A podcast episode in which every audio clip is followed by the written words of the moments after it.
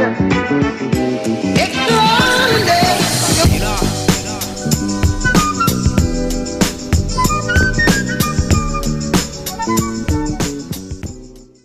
week, I'm really thrilled to have on um, Ian Barnard, who you've probably known from uh, his fantastic lettering online. Um, I've been a big fan of Ian for a very long time before I really got to know him because I would hoover up every product he had put out on Creative Market without even thinking. And it was, uh, I remember looking for the feed and seeing, oh, he's got a new one. And I was kind of inclined to go, I'm just going to buy this because I know it's going to be great. So when I was kind enough, you know, I, I reached out to him and he was kind enough to respond and I guess we've been chatting ever since then. And like I said, whenever I get off the phone or you know talking to Ian, I'm always left inspired and you know impressed by what he's up to and, and, what he's able to do. And so I wanted to bring him on because I think he's got a lot of experience and expertise that would be valuable to the audience. Um, so yeah, welcome Ian. Thanks for coming on. Thank you for your kind words, Thad. And um, and I'm sure my family are very thankful for you buying your products so they can provide uh, food and a, a home. no, they're really good. I'm kind of stuck in that era where, like, because I don't use uh, the Procreate brushes, but I still use like with the wood block. There's so many good stuff, like Print Buddy, all that stuff. I still go back to uh, to still use. They're brilliant products, genuinely. Like it elevated my designs so much. I can't oh, tell so, you. Like it, it's so nice to hear because like it's just. I suppose it's sometimes hard, you know, because you produce something and then you, you people buy it and then you don't. You're the like. There's only a few people like yourself and a, a few others that might actually give me some feedback. Just not, I not because it's good or bad, but because you buy something. It's like I buy something from a shop, I don't then I don't go back and say, "Oh, by the way, this was excellent." I and sometimes you just need that to know that you're on the right track. So, so oh, thank you for dude, your... they're amazing. It's what's really quite nice is you can present work. And I remember I had this in the agency when you'd commission like illustrators to do a certain effect, it'd be quite hard because they would literally do it for you. So there's quite a lot of, you know, they'd be very hands on. And it was mm. that thing of now I could get a really specific, like good texture or good quality. And it helped me win a job because I was um I was doing some example designs for a pitch and the guy was like, Yeah, I just love the textures and the effects you're getting. It must take you ages. And I was like, Yeah, yeah, it does really. But if you know what you're doing, you know, you can. Uh, and once I won it, I said, Look, I have to be honest, um, this isn't me. This is just these amazing products. And I remember sharing um, your creative market site. So, I mean, that's probably um, like I said, that's how I got to know you, and that's a good way of kind of starting out. So, as usually, it's probably worth for those of you who don't um, know what you are and what you're doing. If you got, could you just give us your kind of superhero origin story? You know, were, were yeah. you bitten by a graphic design spider or something? You know, what, yeah, yeah. what happened? Um, so uh, I'll quickly take you back a few years. Um, so I I found I was only good at like graphic design was the or art was the only thing I was really good at at school, and I didn't draw and stuff like that. It was just I think that it was a time when computers were just coming in as as a design tool, and I I loved that, and so I went off. Well, I, I went to college first and did like a multimedia course just to find out whether graphic design was the thing I wanted to do out of like photography and video and all that, and it was. So I went off and did another couple of years just on graphic design and illustration. Um, and then I got my first job outside of uni, a design agency. Spent, which was around like sort of 2000, and I spent about seven years there, and uh, that was good because there was like some quiet patches, and I taught myself web design, and I taught myself how to use Illustrator and pl- programs like that, and that really served me well because when I went into my next job, which was a magazine, I it was only a part time job, so I was able to do two days a week for myself uh, and did that over I think another six years till like 2000 no 2000 oh, I'm gonna, I lose my date sometimes but uh, yes I was able to slowly build up my freelance career two days a week so when on the 2nd of October 2012 I was able to that was my last day of work and I was able to go into freelance so it wasn't the massive jump of no days to five days. It was two days to five days. So I had like a couple of clients like restaurants and some website design. So it wasn't as scary. Still scary because you're like you're the person bringing in all the money, but yeah. it wasn't it wasn't a complete jumping off a cliff type of thing. But what also happened on that day was I'd finished like the magazine. It was like a usual process of magazine where it's like four weeks or the last week of the four weeks is like everything comes in and you send it off to the printers and it's quite a stressful week. And the reason why I left was just because I couldn't cope with that high demand in a few days, trying mm-hmm. to get everything done and the pressure of deadline, you know, that really pressured deadline. I was just not coping with that. So I left there and I, uh, and on that day, I finished work at five. And then two hours later, my son was born. so it was oh, like, what happened was my wife went into labor, or not into labor. She started her contractions about eight o'clock in the morning. They settled down. She goes, "Okay, go off to work because I only worked like ten minutes walk away uh, in the town." And so uh, she said, "Go to work. I'll phone you if if it starts happening again." Literally did the whole work. Got the magazine to the printers. She phoned me up at five.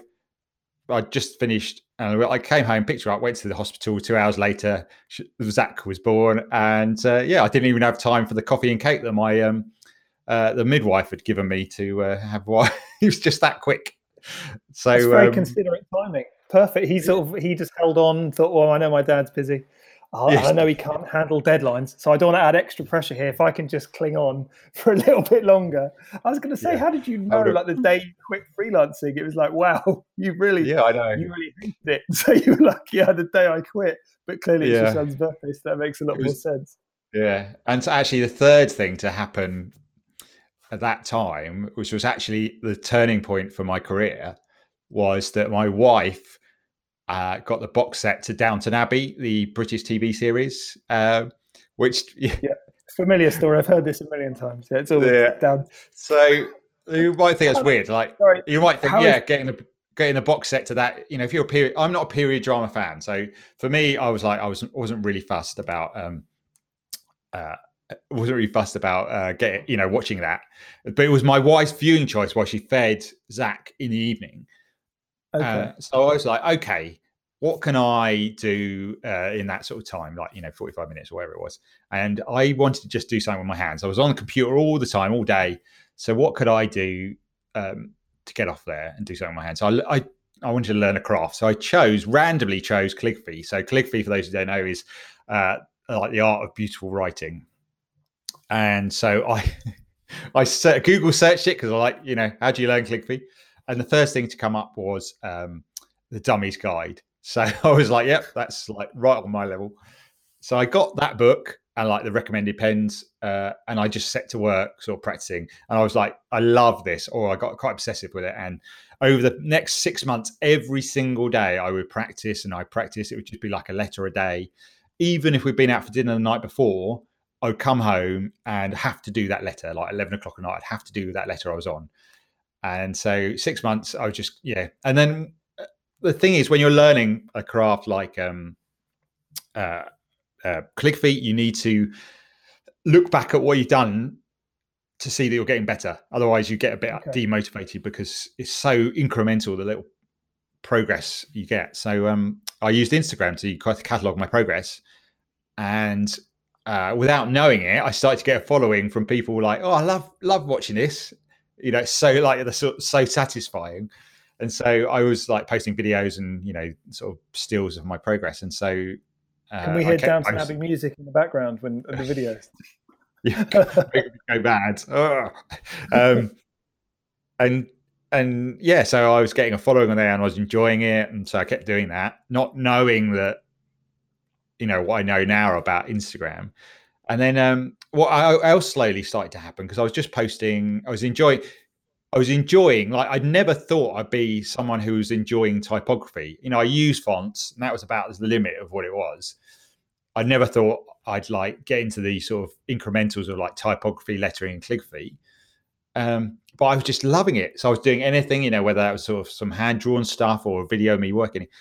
Um, but what also started to happen, not only did I get a following, but I also started to get designers from London agencies following me as well. And so instead of, you know, the whole sort of getting your website on Google and hoping that someone types in, you know, custom letterer and my name came yeah. up, it was the case that I was really consistent, like every day posting, like Monday to Friday. And so if a project came up uh, for custom lettering, like a designer would think, oh, Ian Barnard, because he's, you know, I was at the forefront of their mind because I was constantly on Instagram. And so mm-hmm. I had like one designer get in contact me from uh, who was a designer for Speedo, the swimwear brand, and he said we got like these photos and we need some hand lettering done around these photos of the people in the swimming costumes. Do you want to come on board? And I was like, uh, yeah. so um, yeah, because I thought I was just going to be uh, a, like a local designer for local companies because mm-hmm. I live mm-hmm. in a small town in Sussex. Um, I never thought I'd get like a brand, and so the, I, you know, I jumped to the chance of doing this, and and so yeah, I got I got that job, and I I just felt very blessed that I could I I'd sort of niche down into something very specific in terms of of, of click free lettering, but it opened yeah. it up to a massive area like being I was I was a general designer, so I was doing websites, I was doing brochures, I was doing branding, I was doing whatever came on my plate because I was like, I need some, I need to get the money in, so I'd take on any job. But as the lettering side started to take off, it meant that um, I could sort of get rid of some of that stuff that actually I didn't enjoy, um, mm-hmm. and I, I and and actually, the more I niche down, the more work I got with bigger clients. Um, Which is but, interesting because you go on. Sorry. No, no, no. Go on. Say. No, no. It's, it's, it's, always that thing of I think people are scared to niche down. So it's interesting to show, like you're. So you're I always. It's always that balance of you're building your business by taking on work that pays the bills, but then you build your brand by showing the work you want to get hired for. And that's exactly yeah. what you were doing, like you said. And it's and what you would hope is the more you niche down and show that commitment, you can gradually start to make the transition into actually I'm getting and I'm getting picked for the work I want so I can begin to say no to the work I don't want. And it's that managing that transition. So I just wanted to make that point because I know a lot of people kind of struggle with I need to niche down, but I'm not getting the clients. So how do I balance making the money? If you know what I mean. So that was all. Yeah.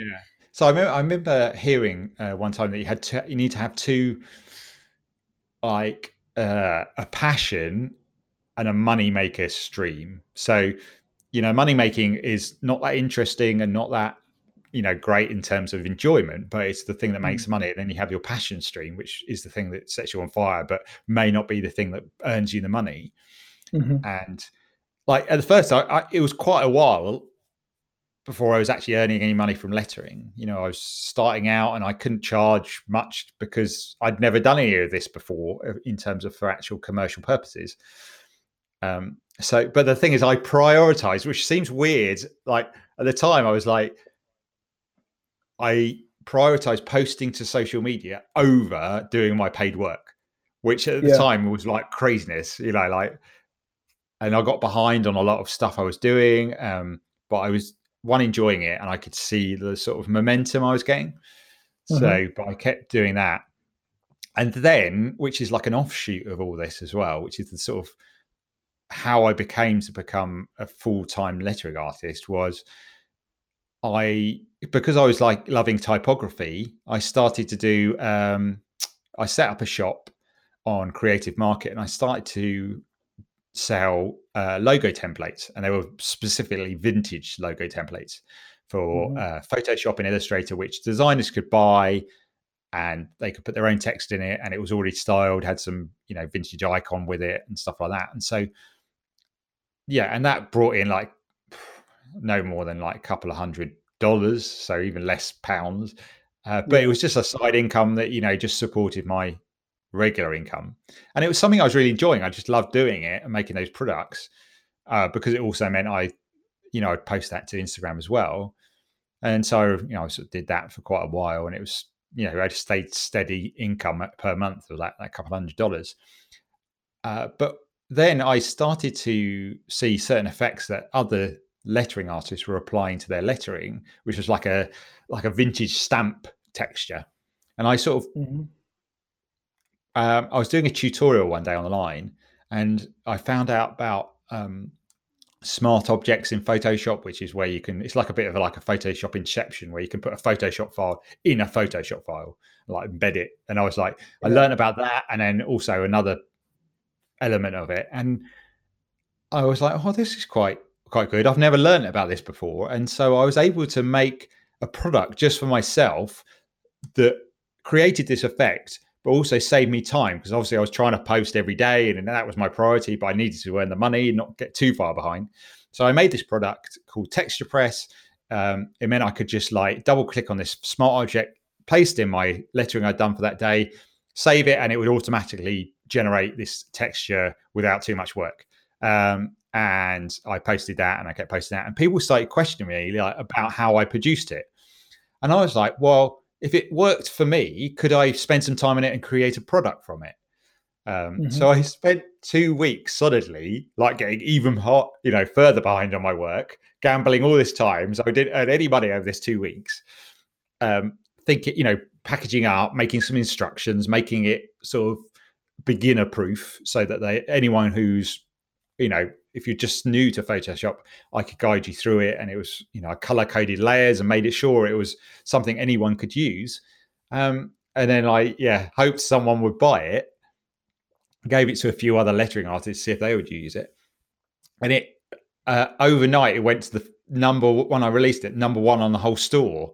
And I was like, oh, oh, this is happens quite well. And uh, yeah, that month transferred from my main income being like the web design and the general design I was doing to being my side income from the shop.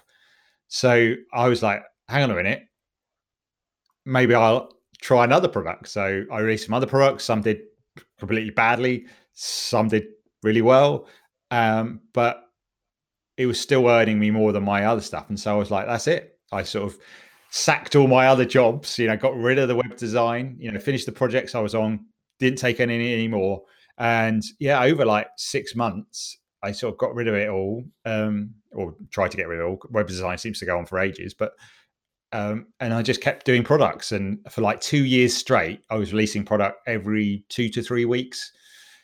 Um, I, my process for this was I'd go on Pinterest, I'd see something I liked, I'd break it down into like you might be a case of like I know some typography mixed in with some for, uh, like flowers. That was that was sort of quite a big thing, and I was like, well, how how would someone who would like that effect be able to do it without the sort of because it's quite tricky and there's quite a lot of stuff goes into it.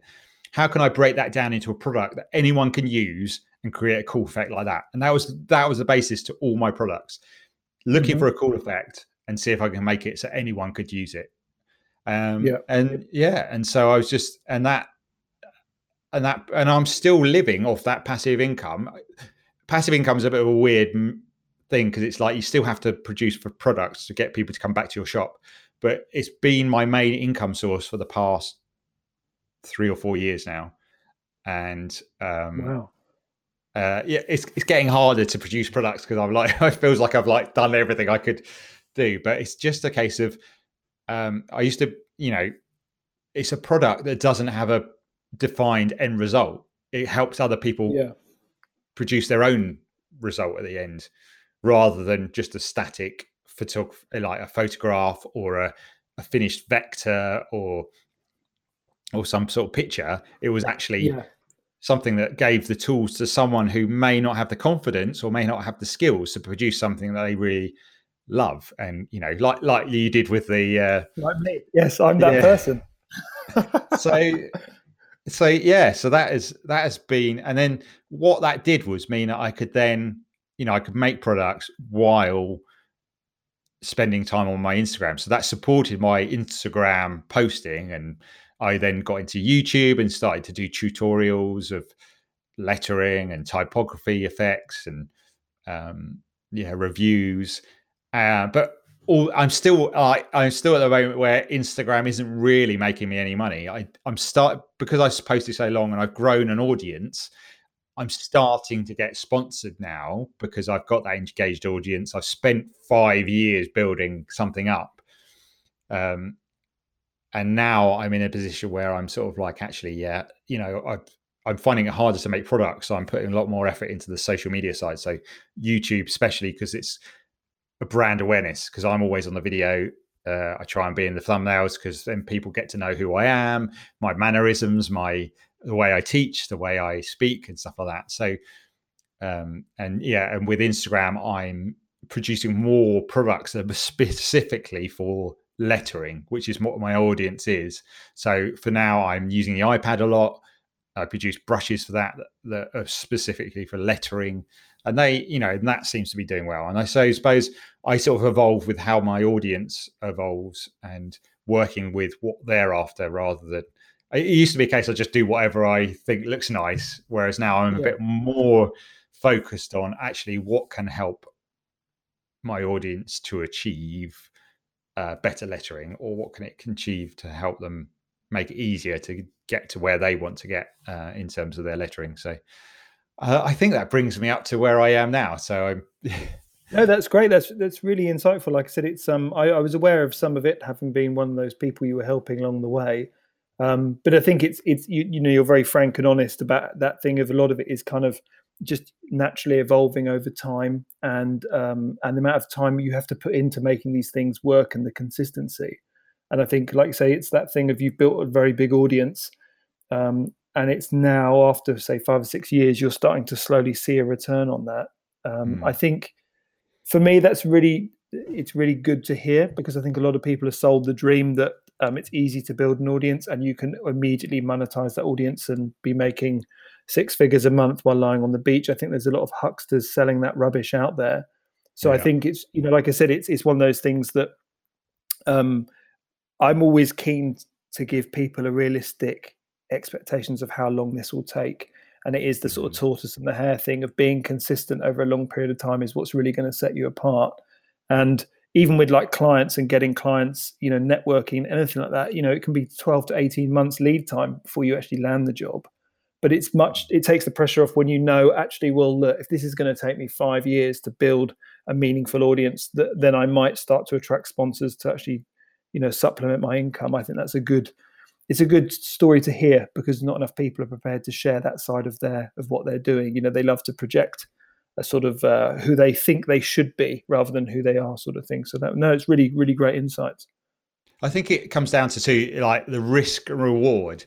You know mm-hmm. i risked i suppose a lot of money in terms of not getting any money in by doing something like you know Instagram and YouTube over a long period of time. So like, even now, after years and years of YouTube, just on AdSense, I only get like 60 70 dollars per month and if you mm-hmm. think i like you know i was releasing like a one video week which would take me two days and if you think that's like you know so each video was like it gets about like i know a dollar yeah, and that doesn't cover two days production time.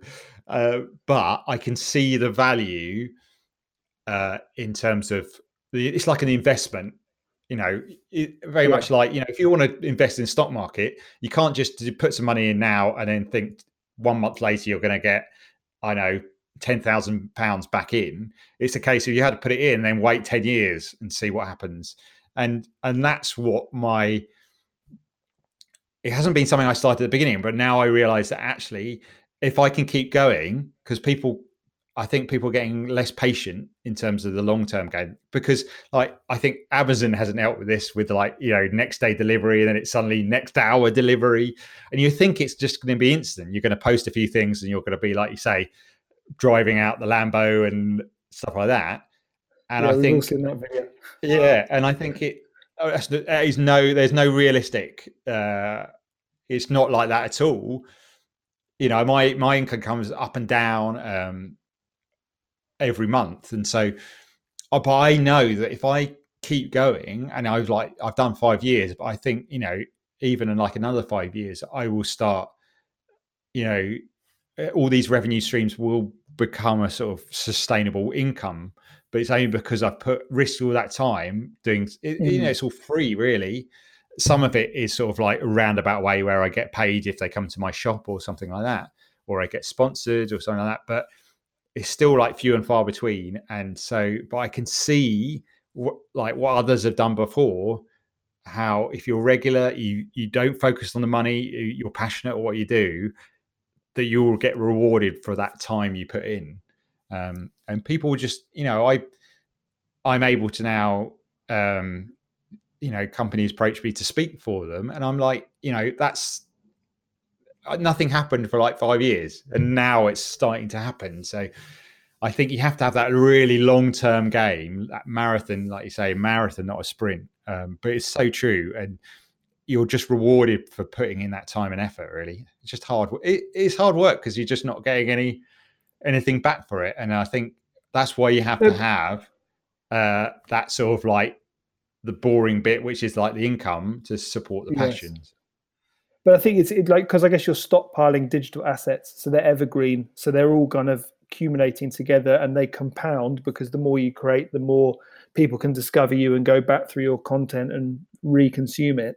But it's it's Yeah. true. I think that's the, the, the tough bit. It's so so much effort up front to actually get around to doing it, let alone overthinking what you should be doing. And then when you launch it, and it's like, oh, nothing really changes. Yeah, I've put in all that effort, but you have to stay, like you say, you have to kind of, you're investing in yourself. You're going, look, this is a long term thing. I know that I'm going to be thankful that I started this, but I have to see it true and I have to kind of not expect too much from it. And I think that's, like I said, when it goes really well, you're kind of level headed. And when it doesn't go so well, you're level headed because it's, it's the longer term thing. And I think for me, that that's always, it's very easy to start something and get disillusioned and drop it and try and start something else. And I think sometimes that's always exciting and exhilarating, but it's a mistake. And sometimes that I would always encourage people to be patient but consistent. So I think, like you say, you saying, I kind of it's you know it's a lot of work, but it's actually you know I'm I'm I'm can see now I'm beginning to reap the rewards, and I think that is so true when you say like stocks. If you'd spent money buying shares in Amazon or Facebook when it first came out, and it's like after a few years, it's like yeah, it's doing okay, but I'm not that impressed. Fast forward five, ten years, and you're like, yeah, do you know what? I'd have to do anything. I'm just completely set up because it's gone up in value massively, and so Mhm. I think that's important. So when it comes to, I guess, thinking of digital products, I like the approach you were saying. You would look at Pinterest and go, "That's quite cool. I'm going to kind of replicate that." But now you're saying you're more responsive to your audience, and I know that there's always that thing of you should try and solve a problem because Mm. you don't want to sort of take time creating a product that there's possibly not a demand for. So what would you, if you're advising people on sort of who are looking to do this, and I'm hoping to speak to sort of Dustin Lee of you know RetroSupply, same thing, but huge fan of his products, and it's kind of, um, you know, even I've considered what could I put on Creative Market. I think it gets harder because more and more people are on it. But when it comes to thinking about digital products, what's your kind of process, or where do you look for inspiration, or how can you spot, say, trends of things as they're emerging? What do you look for? Um, I think I, I look for things that excite me. I, you know, I spoke about like I was just looking at random things that I just like the look of, and I try and replicate them. But it is, you know, you look around and you see the things that get maybe like for me, you know, I'm specifically in lettering and typography. You know, I follow feeds and see what they start sharing, um, or you know, and I see an effect that I think that's pretty cool, and then I look at the comments and see if there's loads of people saying, "Well, how do you create this? Can you show me how to do it? Can I see a tutorial?" And then I thought, well, maybe it doesn't always work though, because there's some effects that just don't. I can't work out how to. Like I can work out how to do the effects, but I, it's just you can't put it into a product. And I or Yeah. I have an idea and I have to shelve it for a while. You have like a, you know, you know, do you know, like, you know, when you marinate some chicken or whatever, Yes. it's, I, I get quite frustrated because I just want to eat it now. But you know that the flavor will be more intense if you leave it overnight, say. Yes. Yeah. I'm just trying to cook it up now and, you know, just dusting it with it. And it's the same with the products. You might have an idea, but you haven't got like a clear vision of how you're going to put that together and stuff like that. So there's been quite a few where I've just put it to one side and said, okay, I'll just leave that for a minute. It may never come to fruition, but Yeah. sometimes I do it and then I'm looking for something on the internet and I suddenly stumble across maybe like a tutorial or a, uh, a post or something. There's like, and it clicks and then I can suddenly, I've got the missing piece that's helped me to put it together. Um, and And that's what comedians say when they're writing bits. It's like they have a premise of this could be good, yeah, but they don't quite know how to work it into a set, and then they'll kind of come back to it, and then they'll find like the missing bit. Someone will say something and be like, "Ah, now I know how to fix it." And I, I know I, I like that idea because it's kind of, I know I have projects which I'll talk about, and then I eventually will start six months later. But the whole time, I've been thinking about it. You know, in my downtime, you have that thing of you just keep putting a bit more investment into it, and then, like you say, there comes a time where it all comes together.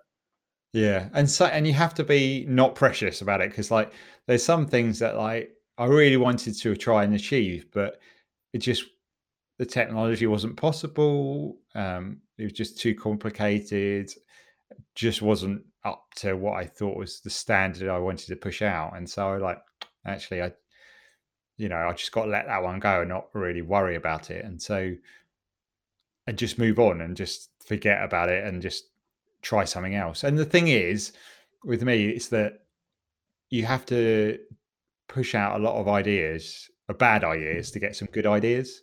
So, you know, like some of my products have sold like 10, which, you know, the amount of time I put in it is not really worth the effort.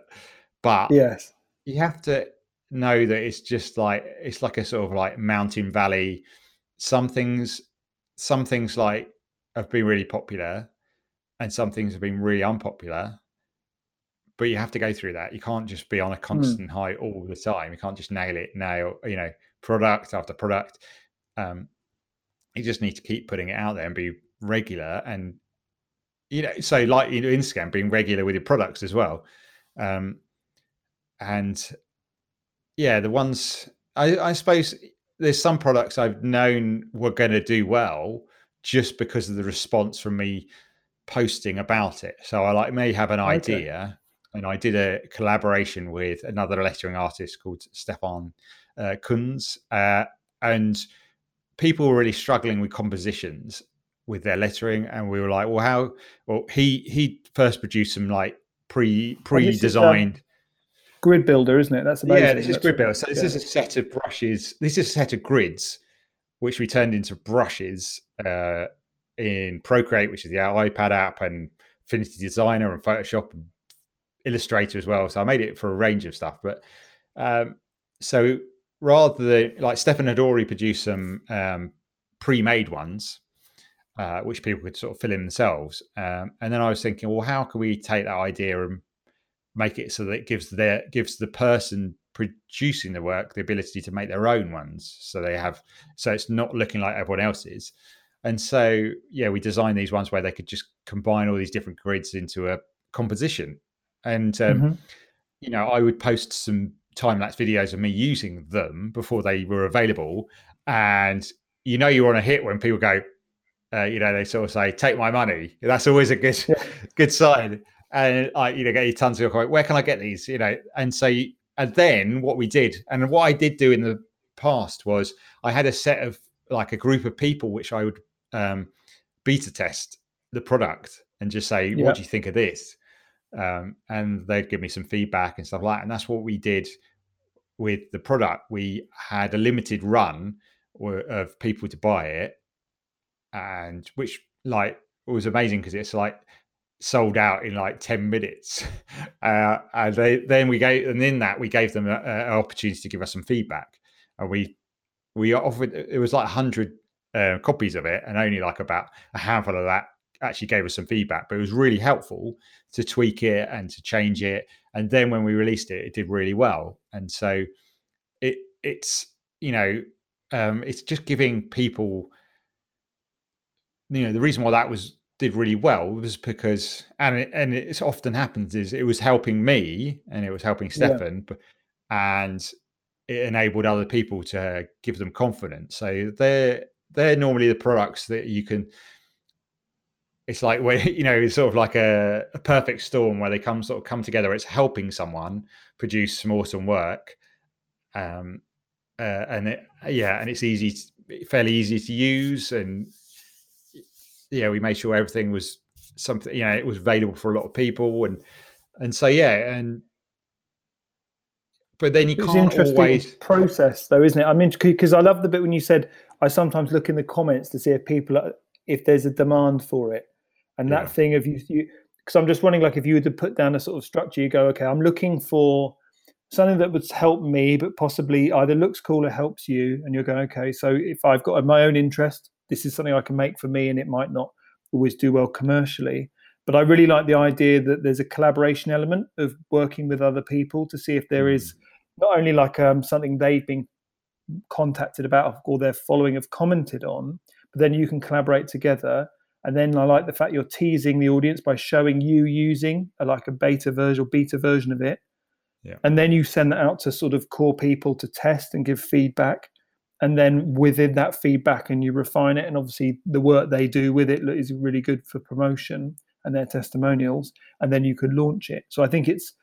I'm just trying to think as me, someone listening. If I, I always think if you can have, like you say, some sort of passive income, sort of in another way, and I'll I can go into this deeper on another podcast. But I think, um, like I sell designs you know, on Redbubble. I don't think about it. I don't really push it. But it's that thing of like you say, it brings in money about 150 quid a month. It's nothing, but it's quite nice because it just pays for little bits and bobs. Mm. But it's one of those ones that um, I think I'd always encourage people to do it. So breaking down some sort of process where you can try and determine there's a demand for it, and then the process of like say teasing the audience, testing it, refining it before finally launching it.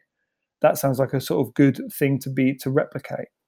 Yeah, and I and the thing is, you that it's quite hard to do that product every single time though. So some mm-hmm. like sometimes you know release a uh, set of brushes. I've set a uh, set of brushes with like chalk version, you know, chalk brushes for this for the iPads, and it, you know it did didn't do as well as the grid builder, but it did really well. But you have to like, and then I produced some other ones, which like um because you can't get fonts in Procreate, you I produce some brushes that were like letters, so people could put letters into their work, and you know that they, they that product I knew wasn't like I have products I know they're not going to do like amazingly well, but they just might help a few people, and it's yeah. another source of income, and it's me pushing out another product, which means I can push out like a maybe another email or another um um uh, you know something else on my uh, like Instagram stories saying you know this is this is here and then it brings them back and they see the other products. I think it's that sort of thing that sometimes you have like a is it a lost leader? I think Amazon do this all the time yeah. where they have a product which costs they lose money on, but because the person's in the shop, they may buy other things with it. So I think of that, you know, that I I try and release products regularly so that people keep coming back, even if it's not to buy that product or uh, it's just like they they look at that and go, "Oh, what else does that person have on their shop?" So yes, think... that's what supermarkets do, isn't it? They put all that sort of stuff near the front to sort of drag people in. Um, and like you say, it's another excuse just to remind people you're out there. And it's the consistency you talked about. It's mm that thing of always showing up and always delivering, so that people remind you, sort of you remind people who you are. And that's that's the big thing. It's the awareness, isn't it? Just staying on their radar. Yeah. Um, well, I, had another point that was really helpful for uh, selling stuff. What was it? Um, what about creative market though? Because that's so saturated. That would be my only thing. I'd be slightly hesitant of like when you when you jumped on, you were probably one of the first people on there who were doing, you know, so it was not easier because your products are still great, but there's a certain thing of um, I think if I was to sort of start now, I'd be slightly intimidated by how I would get the exposure. You know, like it's yeah. the thing of whenever I go on there, it's the same kind of products, these sort of endless bundles of handwritten typefaces, yeah. which I'm not that not that you know bothered by. Um, and occasionally you see products that break through, like mock-ups and stuff. But I guess that would be the thing. Slightly, I'd be put put off by thinking I want to do this, but like, am I just going to get swamped in the sheer volume of products on Creative Market? So if I was to say, what would help you crack creative market what would you say? Um like original products are like the thing that do really well. So mm-hmm. yeah like you say to like to be honest and it, it's not as it used to be because the thing is like with everything something becomes popular it just gets flooded with people joining it um similar products so uh, yeah, it might be a certain style of like brush script fonts, and so there's a million and one brush script fonts on there now, where there used to be only a handful. So yeah, I think um, yes, and it, that's quite hard coming up with original products. Obviously, and that normally comes from combining a couple of elements that may not have been done before or using technology. So uh, you know, jumping on board like the iPad is really popular at the moment. So that's why I'm focusing heavily on that because uh, like Procreate brushes are overtaking Photoshop brushes in terms of sales. So it seems like a no brainer to actually focus on those. Um, uh, looking at like trends of fonts and trying to come up with a new a new one that's focused on what's look what's trending uh, you know what trends might be going in, you know, coming in, and so focusing on that, trying to get ahead of the game. It's trying to think like, okay, what can I produce that is coming up? Right, yeah, which is a tricky one. So, like, I may spend a lot of time just research to trying to find out what's what's trending, what's a bit different, what could be made. You know, because you could set it's a case that you could set your own trends by producing something, you know, digitally that no one else has sort of thought would be would be good. So, um, but the thing is, I yeah, it's tough. I, have noticed there's some like like shadows mock-ups, like you put shadows across your mock-ups. It's like a small thing, but you oh, sort yeah. of notice it and you go, "Oh, that's interesting." Then in about two weeks later, there's about five copycats. So it's that yeah. thing of, it's like I said, it's an intangible thing. I just was curious to know if you had like a just something where you can it's like spotting waves when you're surfing you know there's always that thing of i can spot the big one coming up and in yeah. time to try and catch it but it's, it's yeah that was all i was wondering it's tough yeah it, it is tough but i think it's just trying to think outside the box really the more you can I, I always think how can it help people how is it different from a product that's already there uh, i don't always answer these questions but it's yeah. it's just thinking but what I found recently is actually my own store. Now I've got a audience, and you don't need like a massive amount of following. You just need an engaged audience who love your products. Because like, um, I think it's termed a th- thousand true fans. Mm-hmm.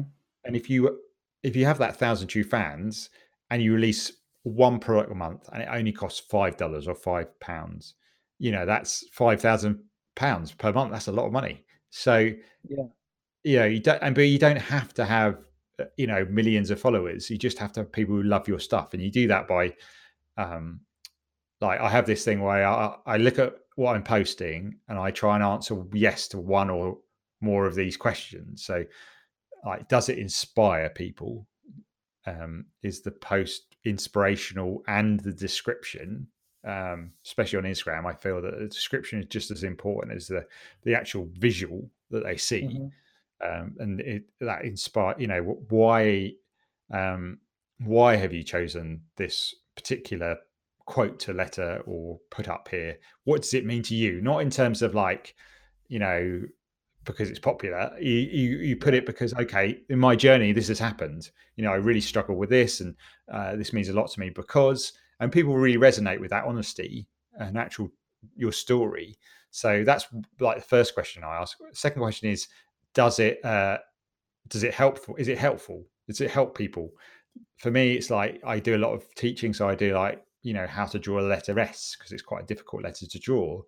Um, or I show the time lapse process from beginning to end of a piece I do, because and then I in the description put you know what pens I might have used, what brushes I might have used, um, going through the steps of how I got there, the materials, the brands that I used, and stuff like that. You know, because people want to know those questions. Uh, mm-hmm.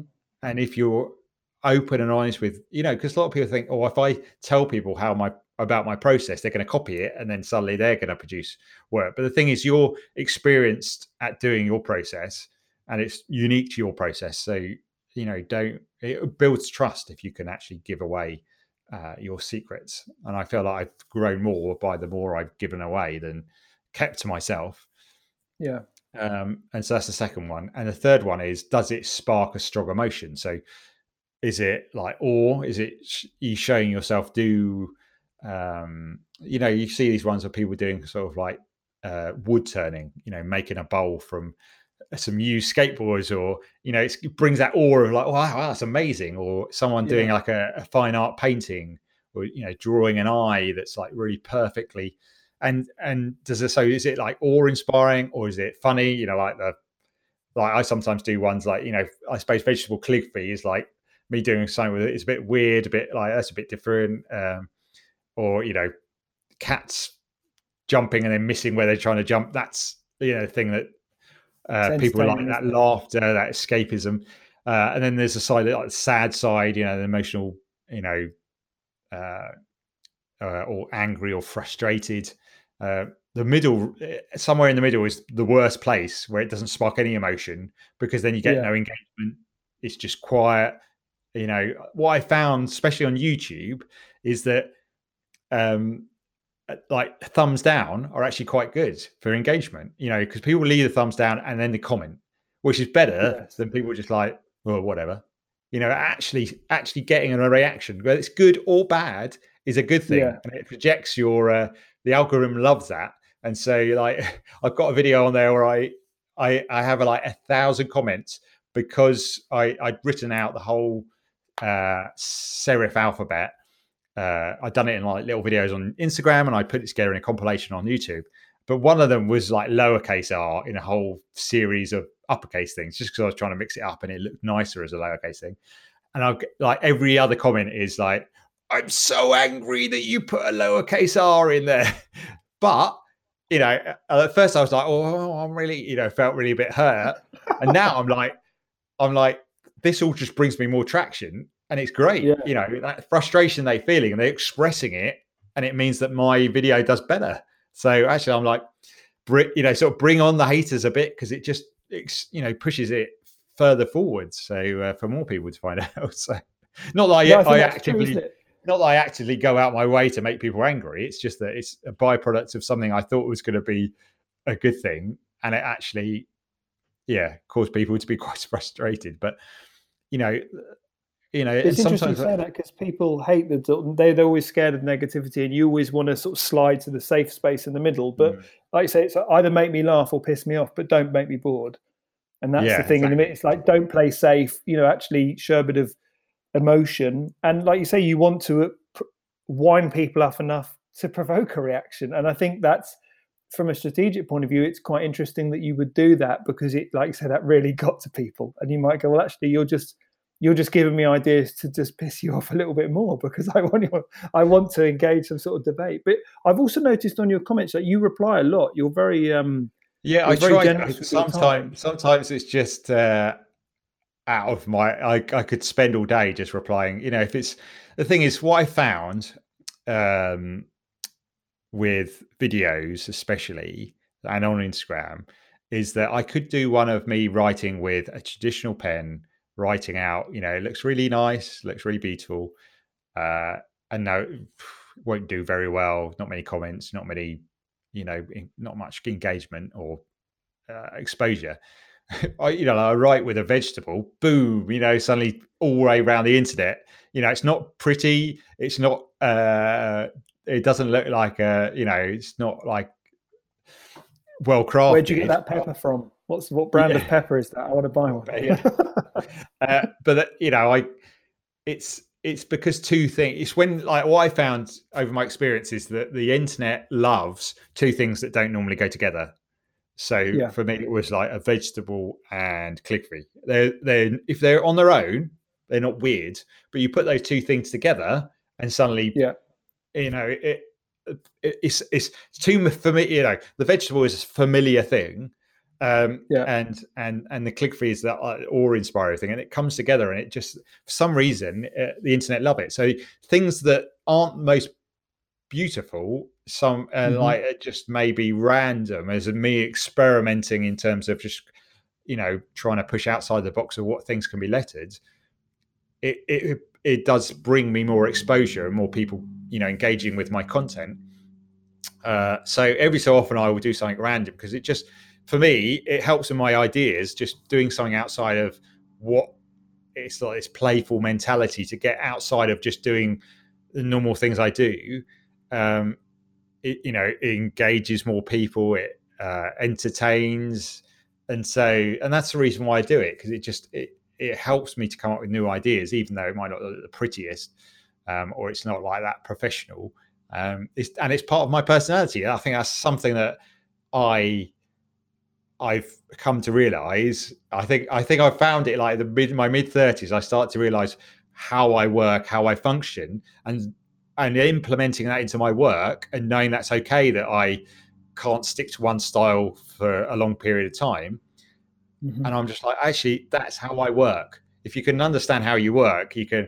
It, it makes it easier and less stressful, and also uh, people resonate with it because they can like, oh, this is why he does all this because that's his personality, rather than trying to fit into a mold of I need I need one certain style, you know, of lettering to be known for Uh, if you look through my feed, yeah. I have loads of styles. So I think that's something that has really helped my business, knowing how I function. Uh, but that saying, was like. No, no, sorry. I was going to say, keep, keep going. Sorry, I cut, cut you off. I can't. I don't know. Don't worry. I can't remember what I was say. Sorry, uh, but I remember you saying before because you just finished giving a talk at Apple, and you were saying about um, overcoming creative block. I just wanted to get that in there because I know that you were saying like doing things that are a bit more ex- more experimental and a bit more unusual was like say how you keep engaged, but also that break helps that for you. I thought you could just expand on that a little bit. Yeah, so um, actually, the Apple Talk was in conjunction with a like a, a, a charity. I think it is it's called the Big Draw, and they're trying to encourage people that creative thinking is more than just for the arts; it's for all businesses, and how just drawing can open up ideas for business, for infrastructure that wouldn't normally come about. Um, but opening up your brain through experimentation, through drawing, through that that creativity and so it really worked well with the sort of my feed because I, I had, did have a question at the end and said, well, what do you do about creative block? Uh, the first thing I said was I do suffer from it a lot, especially when I'm trying to post something new to Instagram all the time. It's just like I sit, I sit in my studio and I'm just like I've got nothing. I literally my brain is just like gone off on holiday, and I like I like looking around. I'm looking at my usual processes, which is like in like I go on Pinterest or another site called Design Inspiration and like I look at that and nothing. It's just like a blank page. Um, so then I, ha- I have a set of like um, things that I use that sometimes, not always, sometimes help my inspiration. So it might be the case that like uh, doing some sport, or it might be uh, going to the supermarket because there's such a typographical array of branding there that that sometimes sparks off something uh, traveling, going somewhere else, uh, talking to people. Sometimes just talking to people about something unrelated to design, but they might say something in a certain way and it sparks an idea in my head. I'll go, oh, that could really work. Um, using different tools for what I do, um, uh, like tr- learning a new skill. I might go on some of these online learning things that I have subscriptions for, and I might learn how to do something that I don't normally do. Like maybe watercolor is not something I normally do, so I learn something about that. Or I might learn something about photography, and there might be something inside that course that's not related to what I do, but sparks off an idea. It's just rather than it being like I have this grand idea come to my head, it's usually little sparks setting off a bigger fire inside me from other sources. And I think it's yeah not forcing that inspiration. I think I find it, you know it's it's it's saying, okay, I haven't got anything at the moment. I'll go and like getting up, going and trying something different. Getting out of your comfort zone sometimes brings on a, uh, new ideas. Um, but saying that, I get most of my ideas in the shower. So, you know, and that's yeah. that. It's that that you know the thing is like with the shower is that you go in there just to like you know wash yourself and you know refresh. You don't go in there to work, and I think that's disconnection from uh, like you know because when i'm at my desk it's work mode. And i think yeah. the problem is that sometimes you get in like okay i should be getting loads of ideas but i'm sitting here and nothing's happening. Uh, what's wrong? And so you're just stuck here when actually you know ideas happen sometimes or a lot of the time for me outside of the studio. So um i think it's it's it's that break for the norm and that um whatever industry you're in i think it's really good to just do something different you know, yes. draw, uh, do some painting, whatever it may be. Doesn't matter your level of talent or whatever you, you know, how well you can draw. It's, I think it just helps your brain to disconnect from the pressures of what you're trying to do uh, and come up with new ideas. So, uh, I hope that, I does that make sense in terms of absolutely. No, no, I'm really big on. Um, I think the shower is important as well. I like to look at um, low level activities which can occupy my conscious that allows my subconscious to kind of be more sort of uh, exploratory. So I think of it like a babysitter and the ba- the kid they're babysitting, and you want the babysitter to be busy so that they can't quite pay attention to the baby enough. So it's whether they're on the phone or they're doing the washing up or something. So for me, that would be showering, walking, uh, drawing, driving, doing things like that where I'm kind of I can daydream a little bit, but I've my yeah. brain has got to focus on driving the car or doing the washing up or hoovering. Um, these are all very unexciting, mundane tasks. But funnily enough, I find if I just sort of let my brain go, I can I can totally come up with other things and connect the dots. But as you say, I think the key is like you said, you're you're doing something different, which is more stimulating.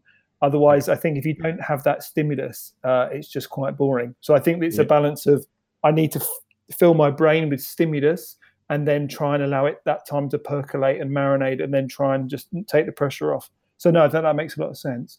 It just, uh, I think, sorry, I think it's just like how important rest is because I think you think you know I, I on the internet there's a lot of people talking about oh you must you know hustle hustle hustle hustle all the time like 24 7 and i'm like actually like your muscles in your body there's a lot of work that goes in to them growing when you're resting and so and the same yeah. with the creative muscle you need to leave it you have to step away from especially i think like social media and stuff like that um, yeah. and i find it sometimes find it hard because i use it so much it's easy to become addicted just to checking, you know, comments and stuff like that.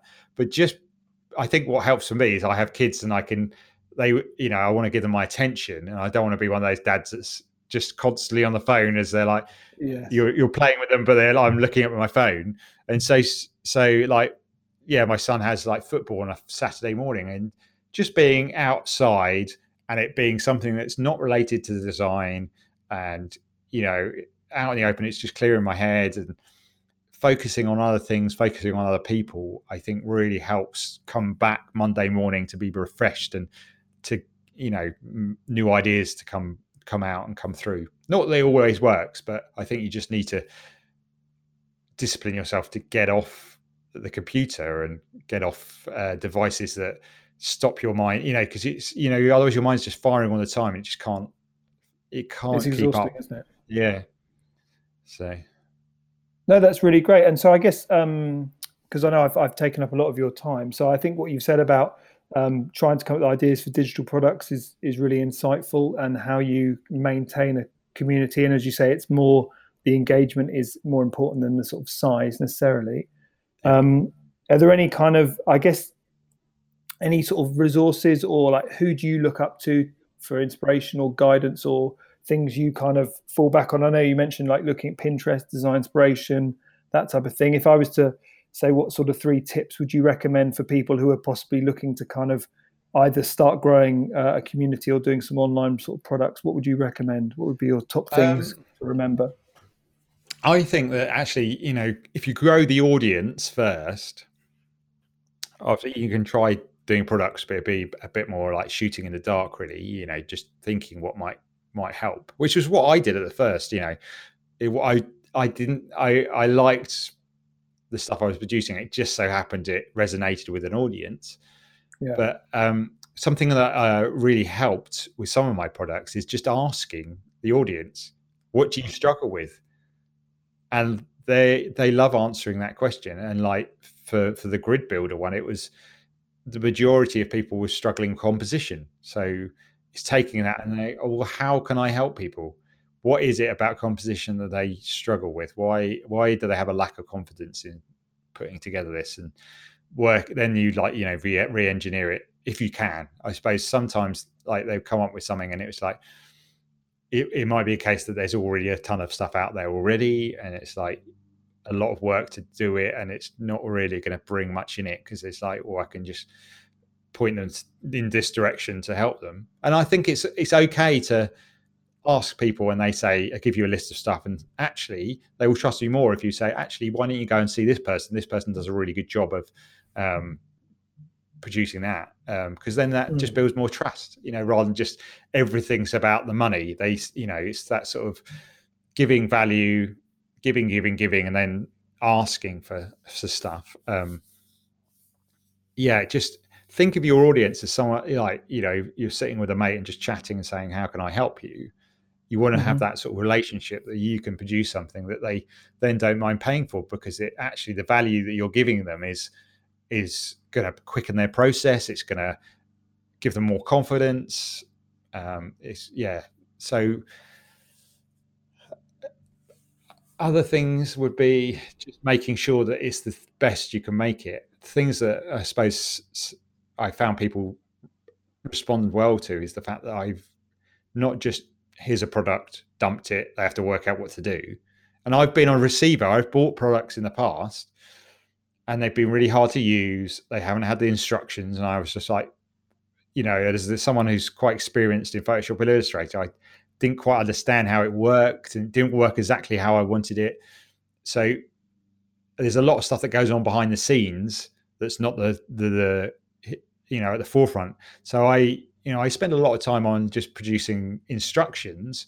So you make the whole experience. If you think about when people come and see you, it's all about the experience. So you know they come and see me. They I want to you know the experience they get is that they learn from me or they're inspired by me they go away uh not going away you know with like oh that was waste of my time they come away going oh that was really that post was really helpful. That post was um or that product really helped me and it was easy to use.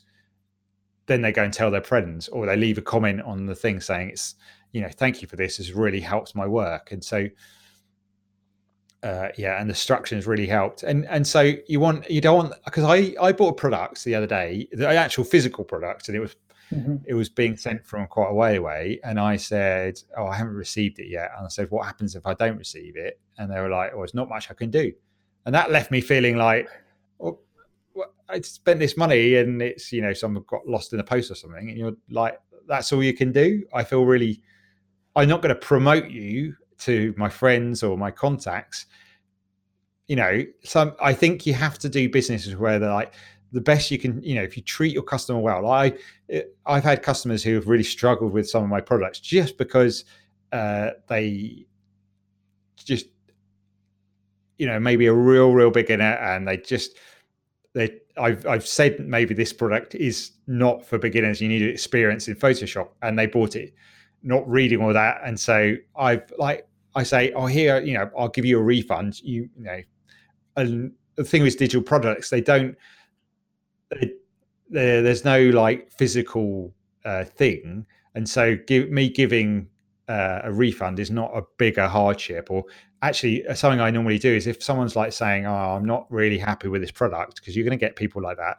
Then I say, "Well, look, I'm sorry you're disappointed with it. Why don't you, you choose another product from my shop? You know, because that experience of me being friendly and nice and not jumping and going, "Oh, you shouldn't have bought it in the first place. You should have redo this." Well, you know, you don't know who you're speaking to and how. You know, they might be on the like leader of a big design team, and they were like, "Actually, I love the way he responded there. Let's buy some more of his products and stuff like that." So, I think it's biting your tongue when customers come and uh, and say bad things about your things. you know, because I get a lot of stuff in comments and I have to really bite my tongue because if I upset people, then that might be a potential customer. So uh, I think there's a uh, there's a lot that surrounds just making the product that can help boost the product or make the experience better. So sorry, it sounds like you. Of, no, but the thing that I took away was uh, it's about being generous. It's a, everything you do, you put a lot of care and consideration in. So whether it's the thing of I'm going to think about how is this going to be helpful before I create it, and then when I create it, I'm going to really road test it and be really thorough in all the instructions. And if people are responding, I'm going to reply or I'm going to hear what they have to say and be and get, try and give my full attention to the answer. Yeah. And that's exactly what you're doing with your social media. Every post, you're trying to think of what's going to be helpful for my audience. Can I provoke an emotion or make it memorable. So I'm going to put time into the thinking about the caption, the time into the, you know, it's the content and the context is huge. But then also when they reply, you're going to take time to reply. I think it seems to me the overall theme is, you know, if you're going to do this, you have to be in it for the long haul. You have to be committed and you have to do it properly, which means I have to be generous in giving away of quite a lot of myself, whether that's my knowledge or my time or just being responsive and I think that's huge because it, it, you know it's not easy, but I think it does long term. It really forms genuine a really strong bond. And I look at someone you work with, Tom at Design Cuts. He's he's all about that. Mm. Um, and you know, watching him and how generous he is, you know, I fear for his sort of health and sanity because he's like he's so generous, but I think that's the key to building up relationships that are really long lasting. And I know that people who I've helped months ago or years ago, just by taking the time to really listen, they still remember that. And I think, like you say, that's the thing. You build your community because you want to be generous and helpful. And then once you've built a little bit of a platform, then you have an audience that you can then sort of ask questions to and build products off the back of that, which makes complete sense because they're the people who will champion what you're going to be promoting and they're going to give you sincere feedback, which is going to make it only better. So yeah. I think it's yeah, it's, it's huge because it, people underestimate the time it takes, and you can't half-ass it. You can't just put everything on automatic and schedule everything and have apps to do it for you.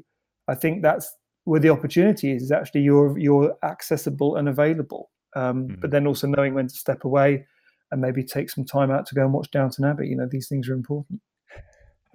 And I, um, uh, I'll just give you an example of how uh, companies done social really well. Is that uh, uh, Krispy Kreme donuts use yeah. one of my fonts. You know, they bought the font and they used it, or whoever the design team used it on one of their posters, advertising their new Nutella donuts a few years ago.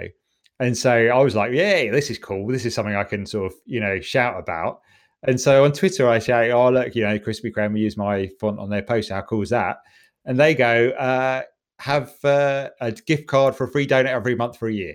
So, and I was like, "Oh, this is cool." And then, like, you know, I tell all my friends about it and stuff like that. And it's just like, you know, it didn't cost them anything, but that just that like generosity means that yeah. I then talked about that for ages afterwards and promoted them with no uh, just because it was like a good experience. And I was just thinking mm-hmm. how, you know, you look at you look on Twitter, if you have a bad experience and you go on Twitter and you you talk about it and it doesn't reflect well on a company. So, you know, but it works the other way around. If you do a really good experience, you think about how well um, you know, because word of mouth is still the most popular form of communication. You know, people telling, even if it's on digital, people telling other people about.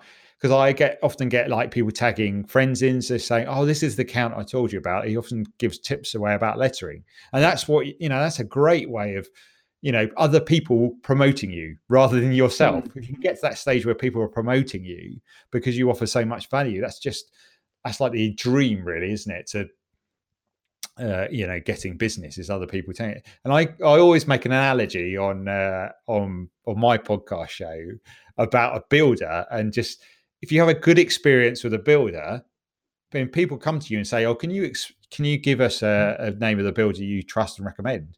You give them then if that builder delivers uh, beyond your expectations, the good quality job, the communication is done well, uh, you know how long the project's going to take. If there's any problems, they communicate that. And it's the same. It's, that's a local thing, and that same thing works throughout the internet. You know, if you can over deliver, give value, communicate well, uh, respond to the communication, you're going to get people, you know, speaking well of you and recommending to other people. And I think that works through a whole every industry. I think so. Yeah, it's it's it's it's and also it's not always easy to try and make the digital experience something that is uh, makes an emotional connection. And I think, like I said, eat a lot having run hotels and restaurants, I know that that's such a big part of it. But some, I like, I think people often overlook the digital. It's like, well, how do I make a Photoshop file feel, you know, provoke an emotional reaction? But it, a lot of it comes down to what it does for that person and, and how you respond. And I know that I've certainly recommended because it is. I'll do some work your one of your products will make it look amazing and I'll go, yeah, it's not me, it's this guy, and I'll tag you in it. And it's like, like you say, it's the perfect endorsement because you've been receptive if I've had a question, and also your product's been good. So I think, um, I, I guess the the big thing, the takeaway, because people would have heard this stuff before, but it's just being aware of the time and effort you're going to have to sacrifice to make this work. But if you do, then there is a real opportunity to really go big. And I think the future certainly is, is digital and it's a global marketplace. And so if you can get this right and you can start building your following and building digital products, it can only help you um, as you try and, you know, like I said, it gives you more options to possibly say no to those clients who might offer you good money, but you don't particularly want to take the work. Mm. So hmm. no, that's been amazing, Ian. Like I really appreciate sort of hearing your insight and and tips and everything. Where can people stay in touch and follow you and um, harass you on on Instagram and leave nasty comments on just normally, like, the algorithm?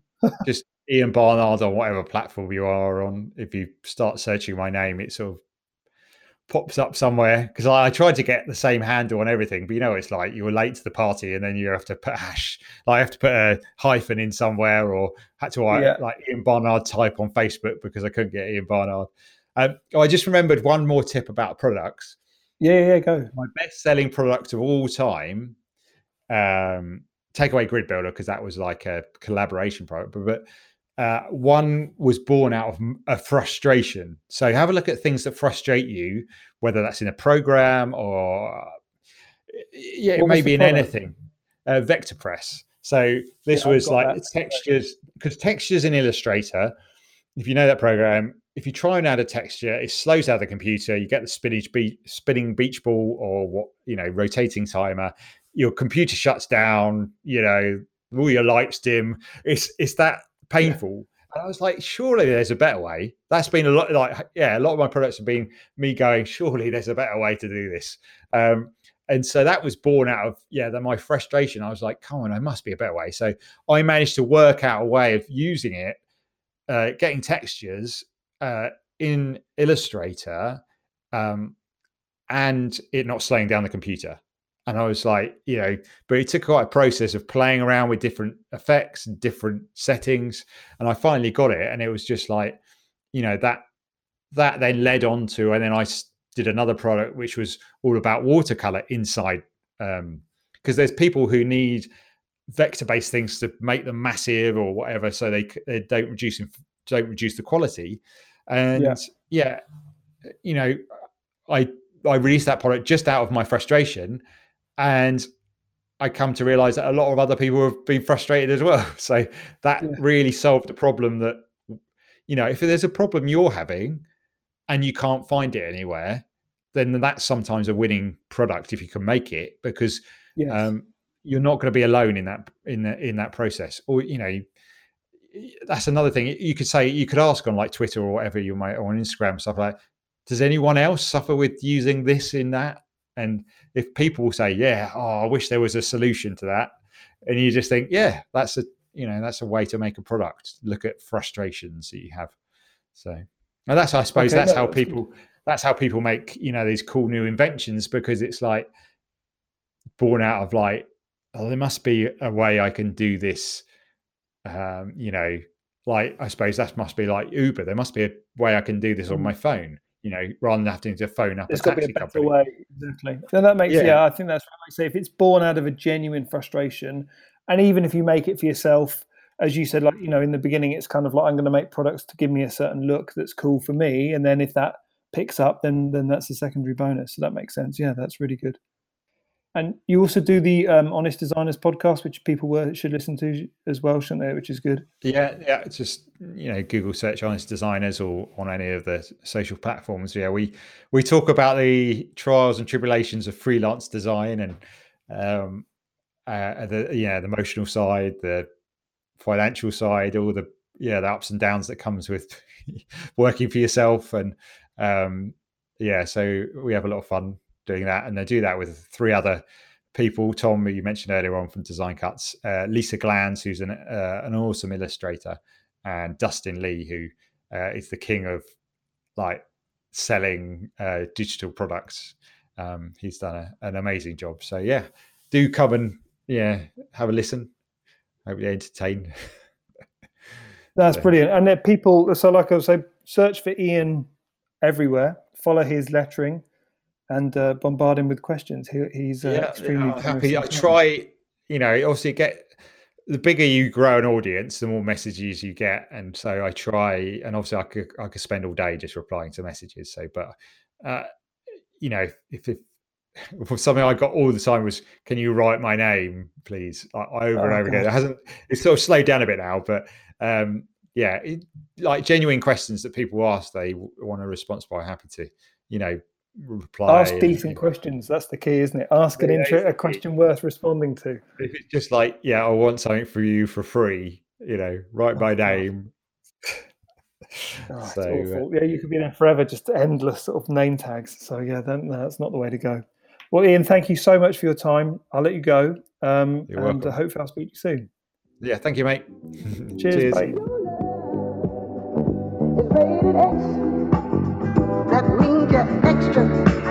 question. It's